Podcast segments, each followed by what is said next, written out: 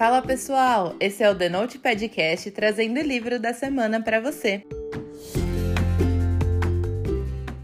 O livro dessa semana é O Laços do Espírito, da Richelle Mead.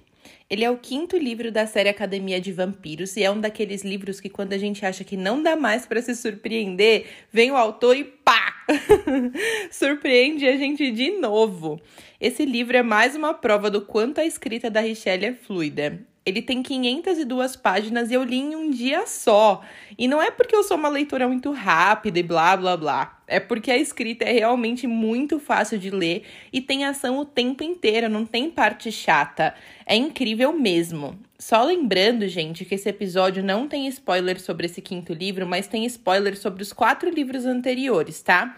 Então, se você não leu os quatro primeiros, eu não recomendo que você ouça esse episódio. Em Laços do Espírito, a Rose segue com aquela pulguinha atrás da orelha desde que descobriu que pode existir uma forma de trazer um Strigoi de volta à vida.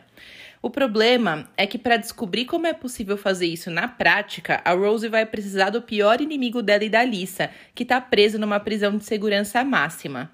Nesse meio tempo, a Rose resolve tirar o coração da geladeira e se deixar envolver de novo com outra pessoa, e se vê cercada por intrigas políticas e segredos de Estado que podem mudar a vida dela para sempre.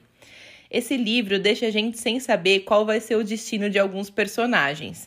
Tem um final bombástico com um plot twist 100% inesperado que me deixou quebrando a cabeça para tentar descobrir quais personagens poderiam estar envolvidos nessa reviravolta. Eu tô até agora sem saber o que pensar e super ansiosa para começar o próximo livro e descobrir como esses nós vão se desenrolar. A Rose é uma personagem super fora da caixinha que não tenta ser 100% certinho o tempo todo, e isso deixa a história ainda mais legal. Nesse livro, a gente tem mais participação de personagens coadjuvantes que fazem com que a gente se apegue ainda mais a eles. Não tem parte morna aqui, é ação do início ao fim. Falando em ação, eu tenho que confessar que muitas vezes as cenas de batalha são descritas tão minuciosamente pelos autores que eu acabo ficando meio de saco cheio no meio da leitura delas, sabe? Mas nessa série aqui isso não acontece. A Richelle sabe dosar muito bem essa questão das cenas de batalha. A descrição da cena é o suficiente para que a gente consiga visualizar exatamente o que ela está querendo mostrar, sem que para isso ela precise ficar esticando o chiclete e prolongando demais a descrição, sabe? É incrível. A minha nota para esse livro é 10. Esse livro é completão. Tem triângulos amorosos complexos, missões e estratégias eletrizantes, batalhas que fazem a gente vibrar e reviravoltas surpreendentes. A Richelle arrasou de novo, gente.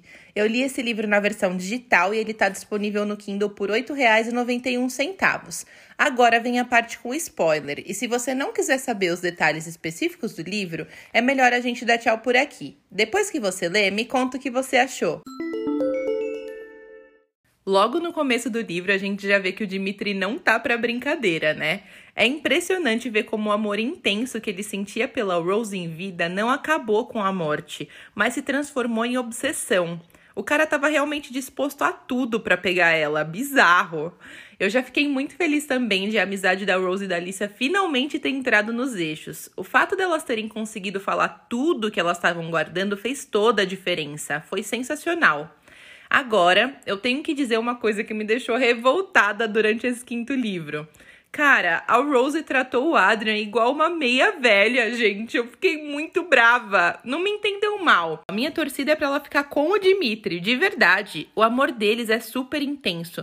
E eles têm uma ligação muito especial. Eu chipo demais o casal. Mas, cara, não precisa ficar pisando no Adrian, né, amiga? Poxa vida, a única coisa que o cara faz é só ajudar e apoiar e exaltar ela, enquanto ela trata ele como uma coisa completamente descartável. Ele é basicamente o step dela, o cara que ela usa para se segurar emocionalmente quando o oficial não tá disponível.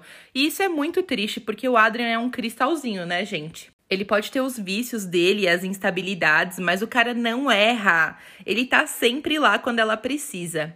Eu acho que a Rose tinha que notar que realmente não tá preparada para assumir um compromisso com outra pessoa enquanto ainda ama o Dimitri. É injusto com todo mundo. Enfim. Na verdade, eu achei que esse livro foi o que a Rose mais deu mancada. O Ed tinha razão quando ficou bravo com ela por ter poupado Dimitri em Las Vegas. Realmente morreu um monte de gente inocente por causa dessa decisão dela. E eu entendo ela e tal, mas isso foi grave mesmo, né? O Ed foi sensato. A Lisa aqui nesse livro brilhou, né, gente? Aqui deu para ver aquela determinação que faltava nela nos outros livros e a reciprocidade no relacionamento com a Rose. Deu para ver que ela queria muito ajudar a amiga a trazer o Dimitri de volta, independente do risco que ela viesse a correr. Aliás, eu torci durante o livro todo para Lisa e o Christian se acertarem. Eu adoro os dois juntos. Eles acabaram se afastando por total besteira. E aquela cena dos dois praticando luta no hotel em que a guardiã da Alice interrompe eles foi demais. Eu tava torcendo demais pela reconciliação do casal. Eu fiquei um pouco irritada com Dimitri naquela autoflagelação depois de ser trazido de volta. Cara, ele colocar a Alissa num pedestal e ao mesmo tempo nem agradecer a Rose depois de tudo que ela fez e colocou em risco por causa dele deu muita raiva. Mas naquela cena em que os guardiões vão atrás dela e ele luta com todo mundo para não pegarem ela, deu para ver o quanto ele ainda ama e é capaz de tudo por ela. Não vejo a hora da reconciliação desse casal. Aliás, nessa cena dos Guardiões, quando eles algemam a Rose, eu tinha certeza que ela ia ser presa pela invasão da prisão. Jamais passou pela minha cabeça que seria pela morte da rainha. Gente, nessa hora eu fiquei tão chocada que eu até sentei na cama. Eu fiquei pensando, meu Deus, como assim? Quem foi que matou essa mulher? O pior é que numa situação dessas pode ter sido qualquer um.